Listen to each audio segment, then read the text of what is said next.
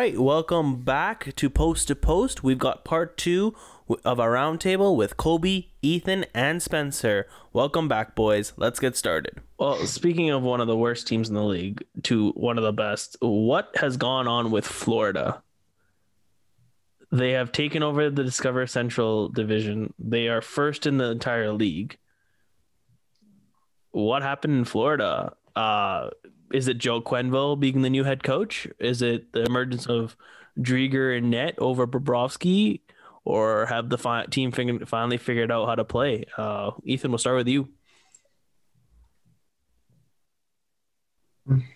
Man. I think combination of all three. I think Joel Quenneville absolutely helps. He's an incredible coach, top three in the league.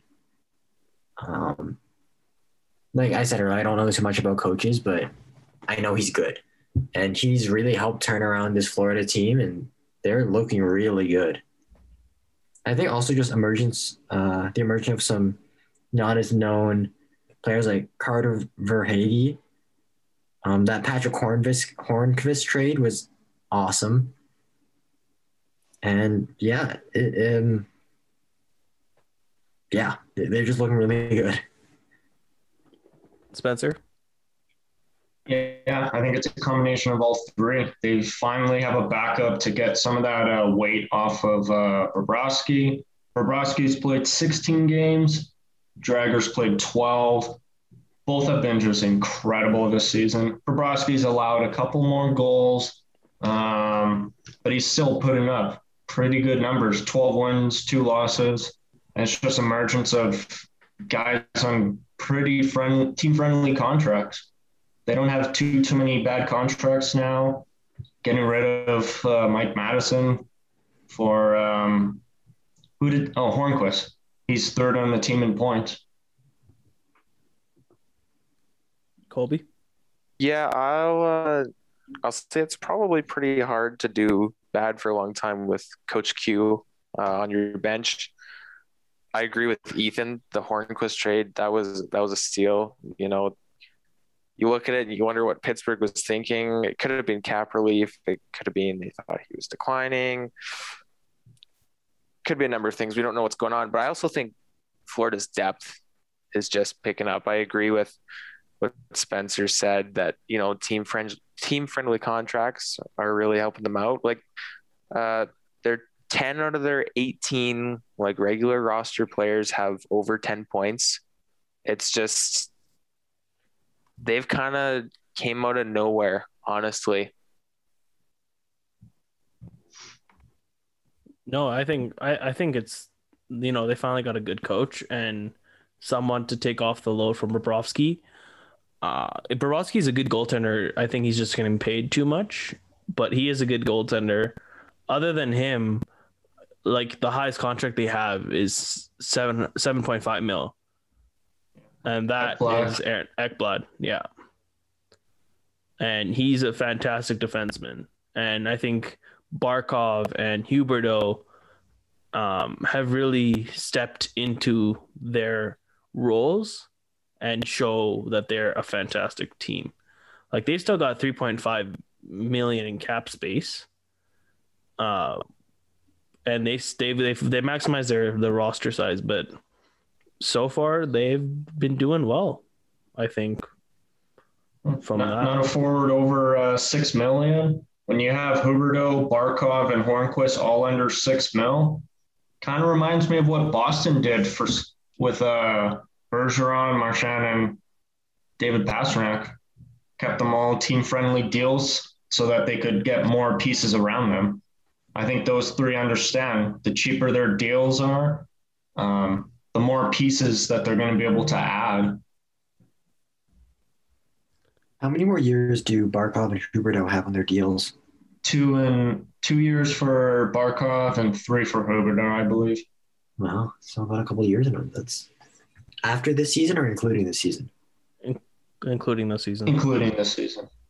So so yeah, two years for Huberdeau after the season, one year for Barkov, and uh, four years for uh, Ekblad. Wow. Yeah, they uh, they're first in the league right now. Tampa's in the game right now. If they win that game, which I I think they just won in a shootout, so they're going to be tied with 42 points. Carolina's right behind them, 41 points. Washington, 42 points. Islanders, 42 points. All, all those teams that are usually in the East Division, they uh, they're definitely making a they're going to make it hard to make it to the finals. So speaking in the Discover Central Division, you know, we see the trade of Dubois and Laine one for one. Dubois is he's he's, he's still he's finding his his uh, his uh, role in Winnipeg, but what's going on with between Laine and John Tortorella? He got basically benched, pretty much almost benched every single game or limited minutes in every single game he's played, and they're below 500. What do, what do you think Laine is gone again? Uh, I'll start with Colby. Uh, I when Patrick Laine was traded to Columbus, I think we all kind of knew there was going to be problems between him and Tortorella. I don't see. It's hard to see whether Laine is going to be gone. It, what's his contract? Do you guys know his contract?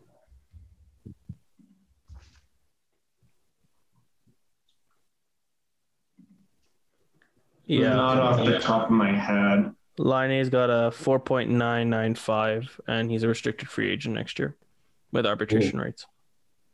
Yeah. I I just don't see him signing long term in Columbus. I think Columbus is they kind of remind me of the Flames of the East in that they're they've been mediocre when they get into the playoffs. They usually don't go far. I don't know. I think when the trade happened, everyone, you know, looking at it, you like to see Laine in in Columbus, and you you think, oh wow, well they Columbus won this trade, and I think as far as Jack Roslovic goes, they definitely like that was a good pickup, and Roslovic was not going to play another game in Winnipeg, so it works for Winnipeg to to ship him out, but I don't know. I think Laine is gonna. He's he's got a history of being a hard player to coach, and I don't see him being in Columbus super long. We'll go over to Ethan.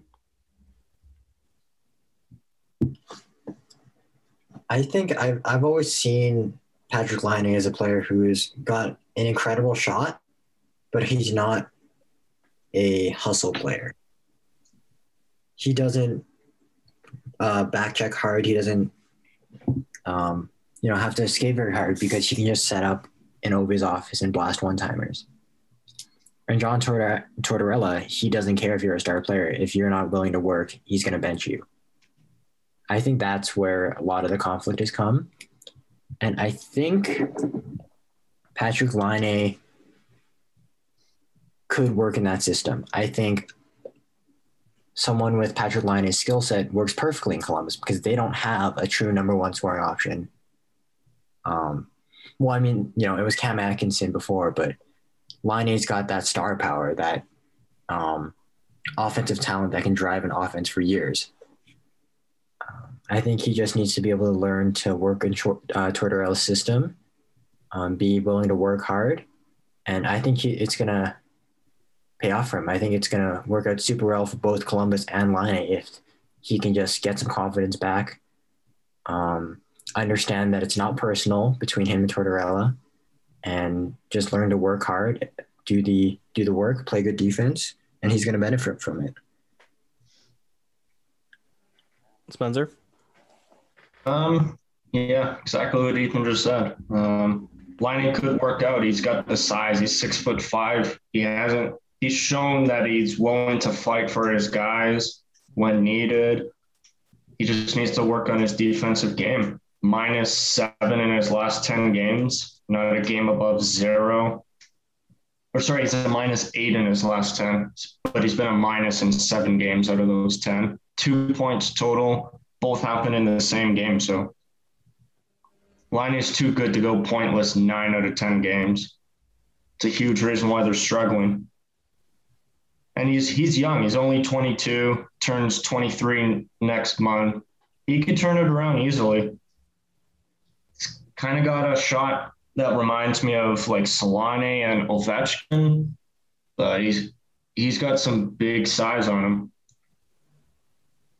It's not often you get that kind of shot from a six foot five winger very often, especially in today's day and age of speed and skill.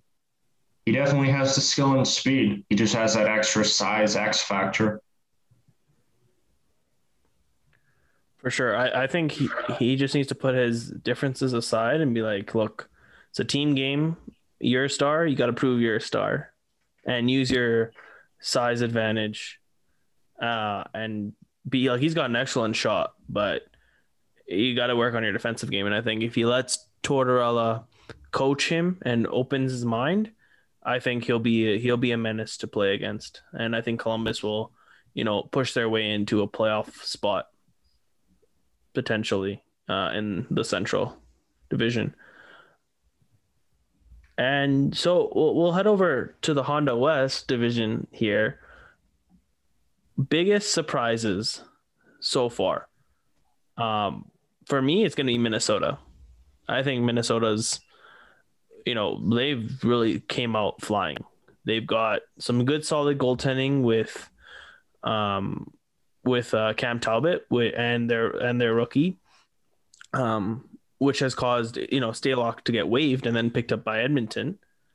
Um, yeah, Kaapo uh, Kahkonen.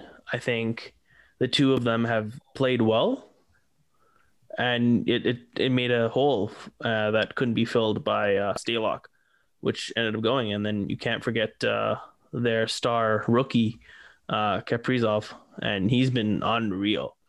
Like he's been literally unreal. 26 games, 10 goals, 14 assists, plus 10. Um 14.9% shooting percentage. Uh, and as a as a fifth round pick, only five nine. He's not a big guy, but he's really proven. So that that's my pick for the the West Division. Uh, Spencer, what about you? Has to be the Wild. Um, Kahkonen's had an incredible season 11 wins, four losses, 2.19 goals against average. I, I think he was a he was a fourth round draft pick as well. Minnesota's slowly becoming the the next Detroit Red Wings, and that's pretty bold considering how well Detroit obviously was in like the 2010 early 2010s they just they've been able to capitalize on late round draft picks and they're getting scoring out of everyone. 11 players with 11 points. Their second best scorer has been jordan greenway.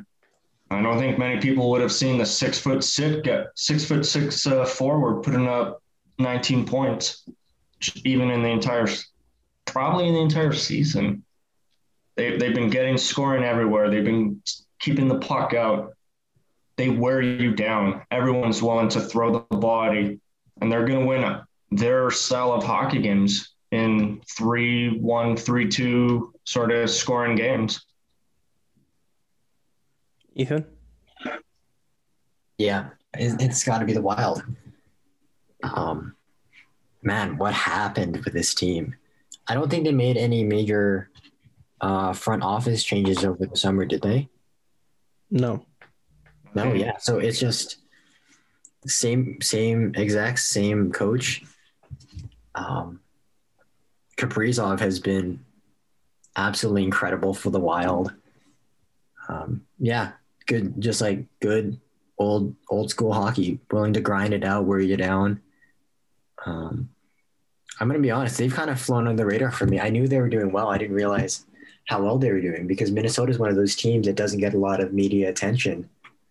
Um, and I guess I was just thinking, um, they made that trade for uh, Marcus Johansson over the summer, sending Eric Staal to Buffalo. Um, I think you guys might remember when that happened. I ripped Minnesota for that trade because I think Eric Staal is just a better player than Marcus Johansson, and I think this team could be even better if they still had Eric Staal. But yeah, They haven't got anything from uh, Marcus Johansson. He's he's Mhm. been out for it'll be a month on uh, Thursday that he's been out. He's still not ready. He's got three points in eleven games. Just imagine how much better and how much more complete they would be with uh, Eric Staal there, or at least just a body still like healthy. yeah, it's.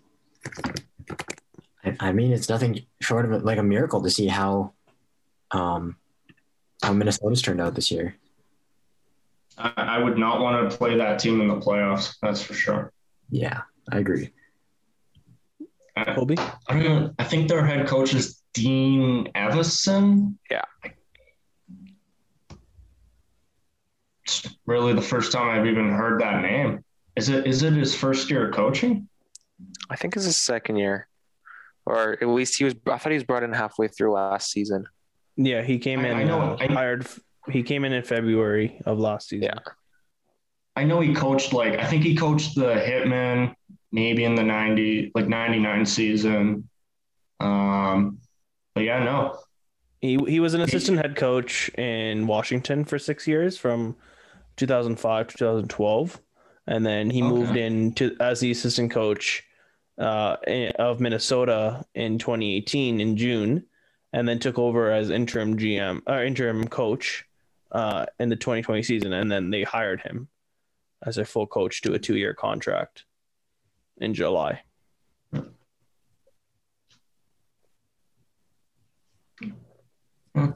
Seems their head coach also played in the NHL for quite a bit. 803 games, 372 points, 1,000 penalty minutes. Definitely reflects how they've been playing this season. Just grit and grind. Reminds me of when um, who's the head coach of Carolina? Rod Brind'Amour. Yeah. Yeah. Yeah, when he came in, he said, uh, I think like on their schedule it was just like five grit and grind practices, hmm and look how it's paid off for them. For Colby, who's your who's your surprise in the West Division there?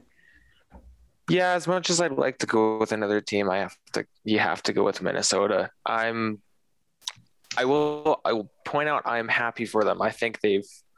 Minnesota fans have wanted to see this team for for many years, and it's looked like it might have been there, and then it, it's not, and they've been up and down, and so I'm happy to see them finally getting some success. Uh, when I look at Kaprizov, I I I see a Johnny Gaudreau type of style, you know, picked late in the draft, short. He's he's five nine. Like, I think he's gonna be a stud for them for sure. Um, for at least wow, because he's gonna have a long career. It's his it's his rookie year, right? But uh, I don't think anyone saw him coming forward as possible Calder winner there. Um, I just I I think if Minnesota continues uh, the way that they're going, they will. They could definitely be uh, a contender to to make it to the the conference finals and maybe even the finals. I agree with Spencer. I wouldn't want to play them in the playoffs.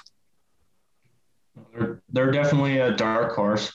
And Yeah. it's not like they've been like bad, bad. They only have one losing season um, between two, 2010 and this season, three total in their entire franchise dating back from the 2000 2001 season. Mhm. They've never had true, true star power, but they've never been horrible where they've needed to get rid of everyone Yeah.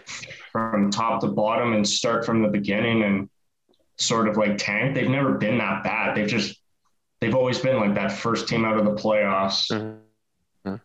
They've Like been in- they've, they've been mediocre, and yeah. they've needed a star like Kaprizov, and if Kaprizov's going to continue to play the way he's playing, they've got their guy.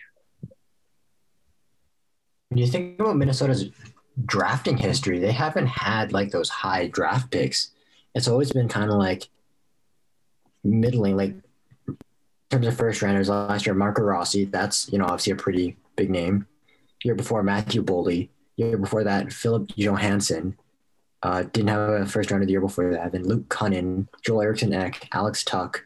So they're not drafting these big name guys, but they're working. Mm-hmm. Since uh, 2013, they've had one pick in the top 10. It was last year, Marco Rossi. Dumba was seventh in 2012. Jonas Brodin 10th in 2011. They haven't been good enough to pick in the top 10, barely the top five, just once in 2005 when they picked up Benoit Pouliot, fourth overall. Hey, Kaprizov, another stud coming out of that stacked 2015 draft. Mm-hmm. Yeah, they got uh, Joel Eriksson Ek, 20th overall, Jordan Greenway, 50th. They, they've been getting value from where they've been picking. I'm starting to believe their scout team might be one of the best scout teams in the league.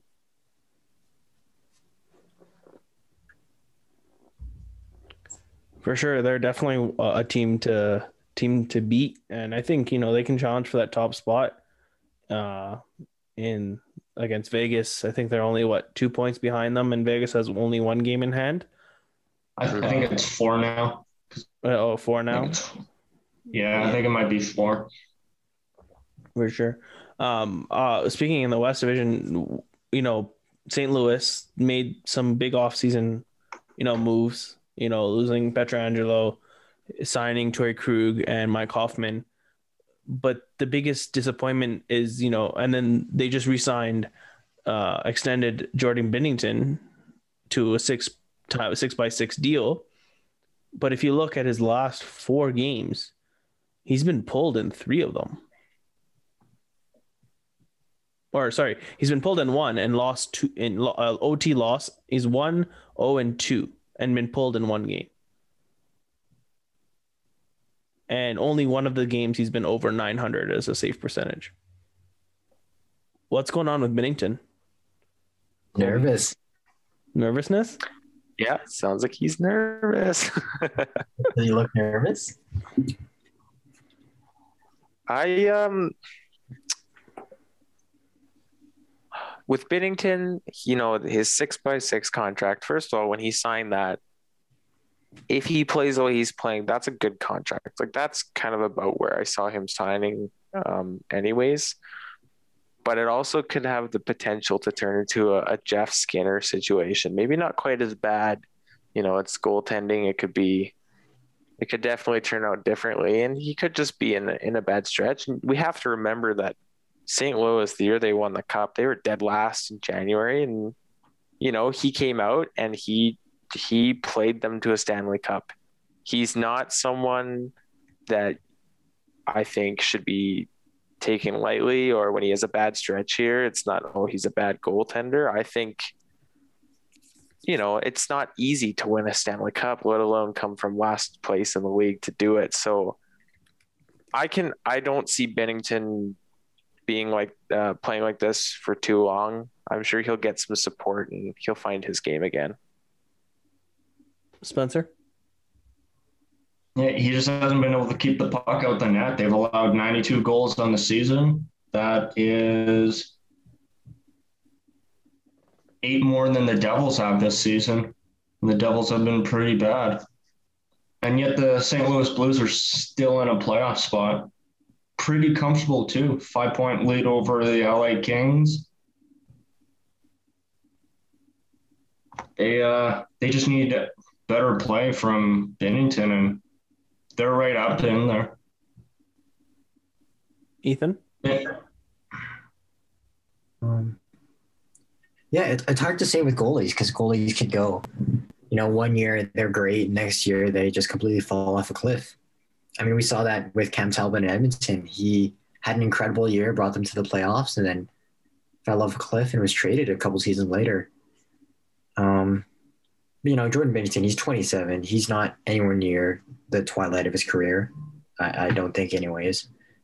Um, yeah, I, I don't I don't see much reason for concern for for Blues fans.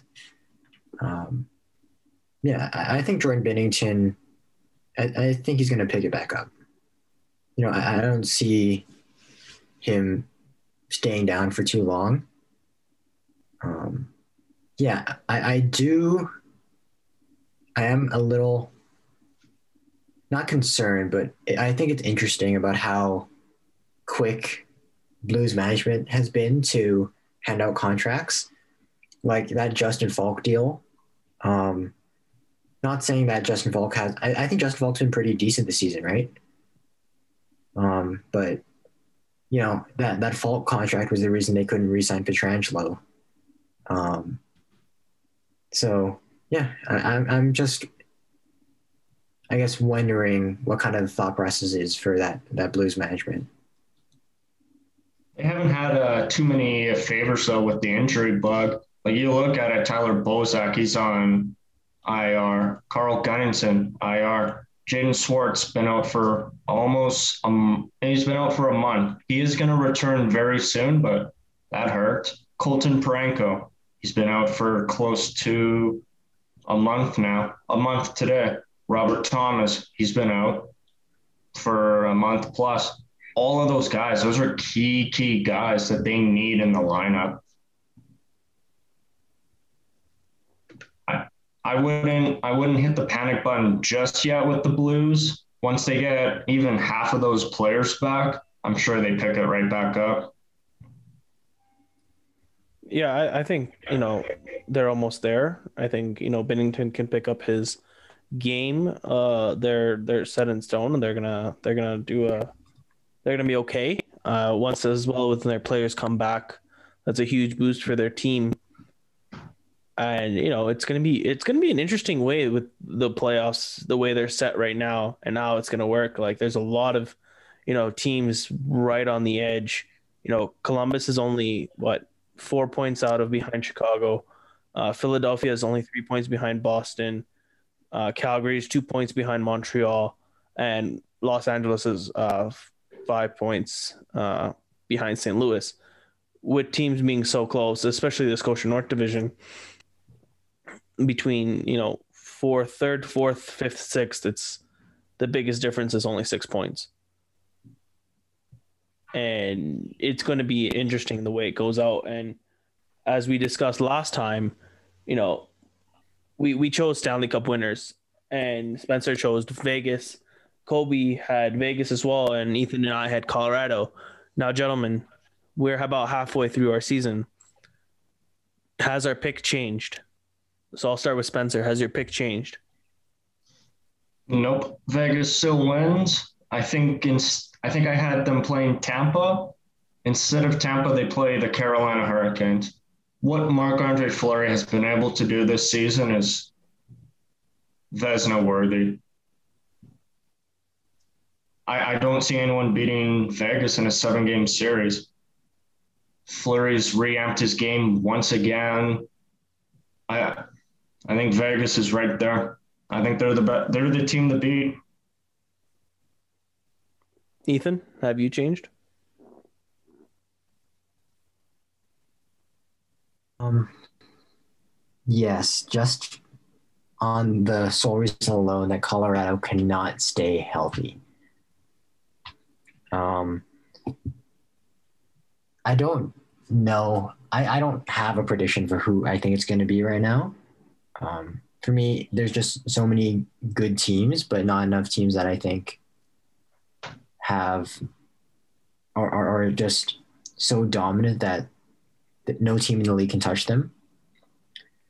Um, I think you can't rule out Tampa Bay. Vegas looks really good. Um, the Islanders, with their pretty stingy defensive play, could make a good run at it. But yeah, I, I just I don't know what's been going on with Colorado, but they've just been plagued by injuries for the past couple seasons now, and it sucks because they're uh, we we've yet to see Colorado at their full potential. Colby? I'm I'm gonna stick with Vegas uh, winning. you know, Vegas has a winning culture. You go, you see, they trade for a guy you've never heard his name before, and he goes in and he makes a name for himself in Vegas. They just, Spencer's right. They're the team to beat. However, I am between uh, Washington and the Islanders. I know I said that they um, Vegas over Washington um, rematch of the the 2018 Stanley Cup final. But I'm starting to think, you know, that Barry Trotz style of play with the Islanders. I think, I think they could go to the to the finals this year, and I, I still think Vegas will win. Um, but I'm gonna I'm gonna change and say Vegas over the Islanders.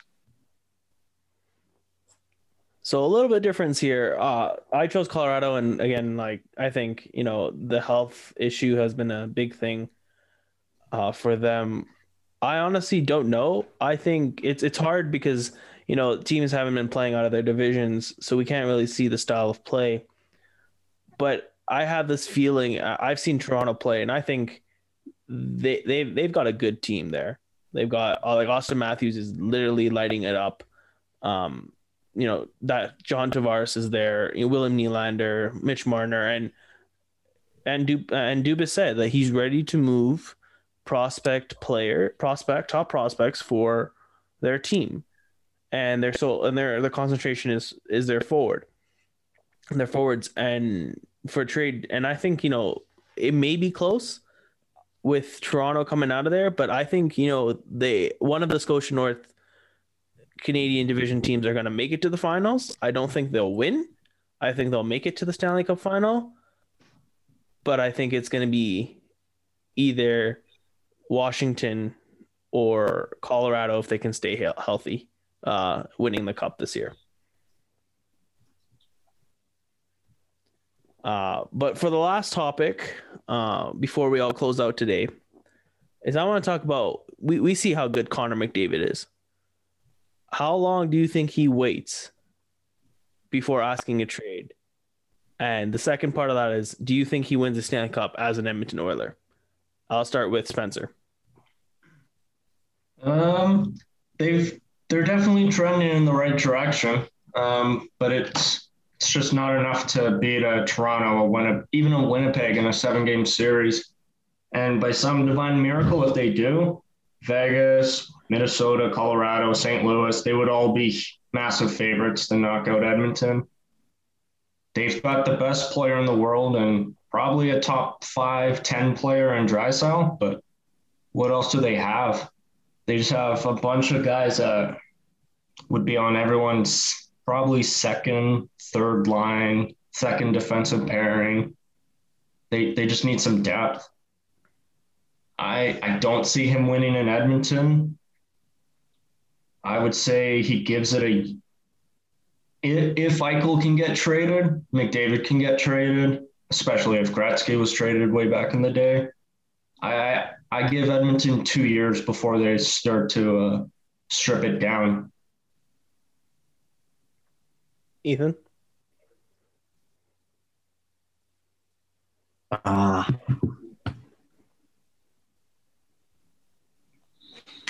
I'd say also maybe a couple of years. You can definitely tell that McDavid started to get frustrated that you have two like for sure top 10 players in the league on a team producing just being absolutely insane for them and they can't do anything with it um, they have Draisaitl at eight and a half million which for someone who will put up over 100 points in a regular season is an absolute steal um, but they can't build anything around it. Um, yeah, unless they're able to find pieces and um, that are willing to. Actually, I, I don't even know what I'm saying. It's it's hard to see Edmonton doing anything at least right now. Um, yeah, so if they keep going if they keep going the, the direction they're going, I see McDavid asking for trade in a year or two. Do you think he wins a cup with Edmonton?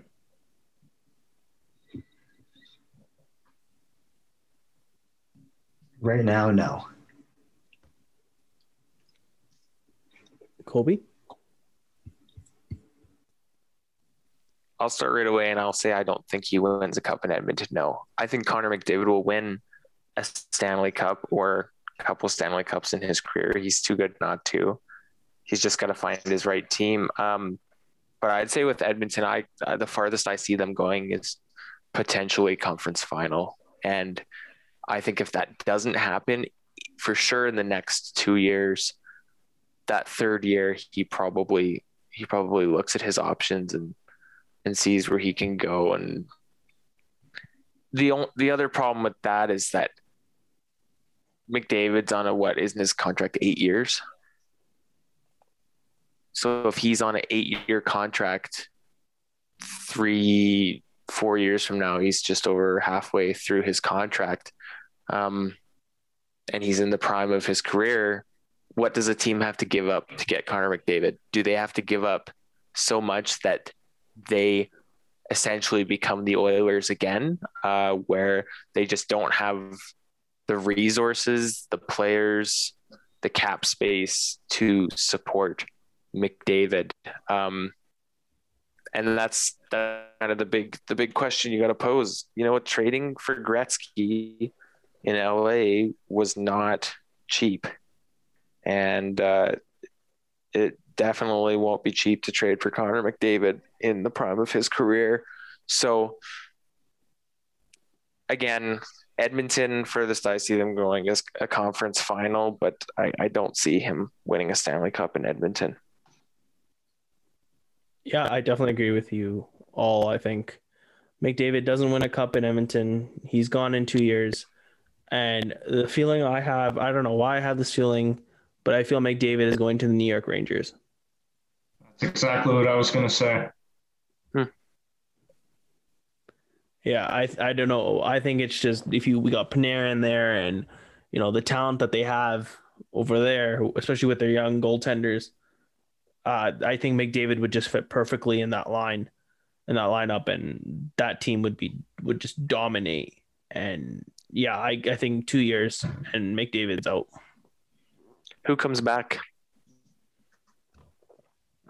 It's going to be yeah, four first rounders, probably Kaapo Kakko, um, and one of their two goalies because that's their that's probably their biggest need right now. You're not going to win with a 38 year old Mike Smith, who yes has been pretty good this season, but he's not going to keep it up. And then a 32 year old Koskinen who pretty much played every single game for the first 20 games of the season and has tired himself out has not looked the same since.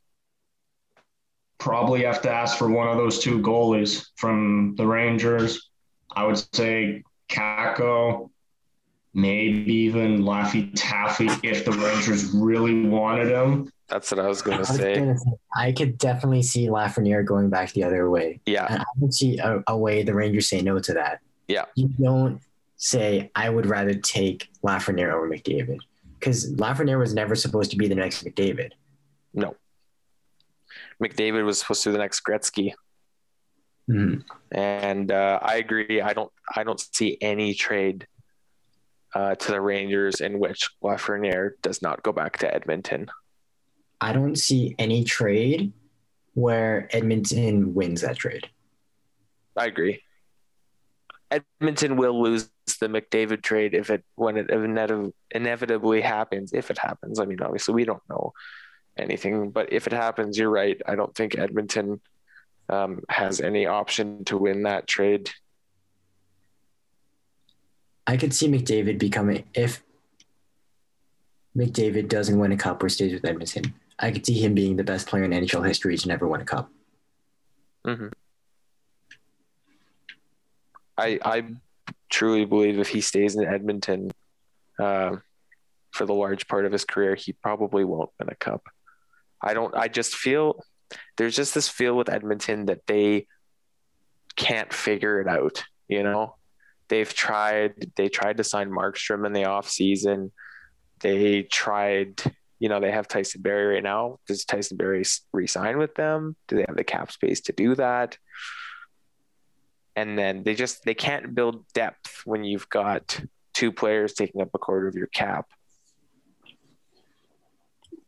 Well, that's the thing. It's like good players. Uh, they need to know that you got can't take a massive contract because then you there's no room for your team to be built around to build other good players.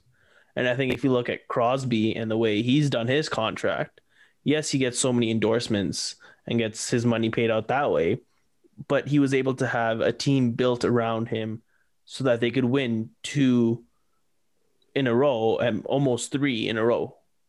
hmm I uh, listen. I know that Crosby's contract was um, done in a way so yes, he can have a team built around him. But Connor McDavid is worth every penny of that twelve point five million dollar contract. I wouldn't pay him any less. You kind of have to pay Connor McDavid that, or else you're not going to have him on your team. Yeah. Edmonton has gotten to where they are on the backs of Connor McDavid and Leon Draisaitl alone. hmm And in the playoffs in a seven game series where you have, when you're only looking at the Oilers and you know that once you shut down and Draisaitl, you shut down the entire team, you can't win a couple on that. Look at the Milwaukee Bucks in the NBA for the past couple seasons. They have the best record in the NBA get to the playoffs, they shut down Giannis, they shut down the team, and they don't get anywhere near winning a chip. I think it's the same with Edmonton. You need that depth, and you need people who can be relied upon to get those big goals, other than McDavid and Draisaitl. Hmm Uh, looking at the Oilers' record with and without McDavid, with McDavid, they're they have 163 wins, 148 losses, and 31 overtime and shootout losses. Without McDavid, they're 15, 19, and 7. Uh, their goals per game go from 2.88 to 2.17. Um, that's as expected, but the fact that if you take one player, and this was as of uh, about a year ago, February of 2020, if in what is that, just over 30 games, you have a losing record. Um, and it's not even just like a little in losing, like you're four games below, and plus you got seven overtime losses. Like it's pretty clear his value to the team, but what value is the team to him? That wraps up our roundtable with Colby, Ethan, Spencer, and myself, your host, Azam. Catch you guys next time, only on Post to Post, exclusively on CMRU.ca. By students for you.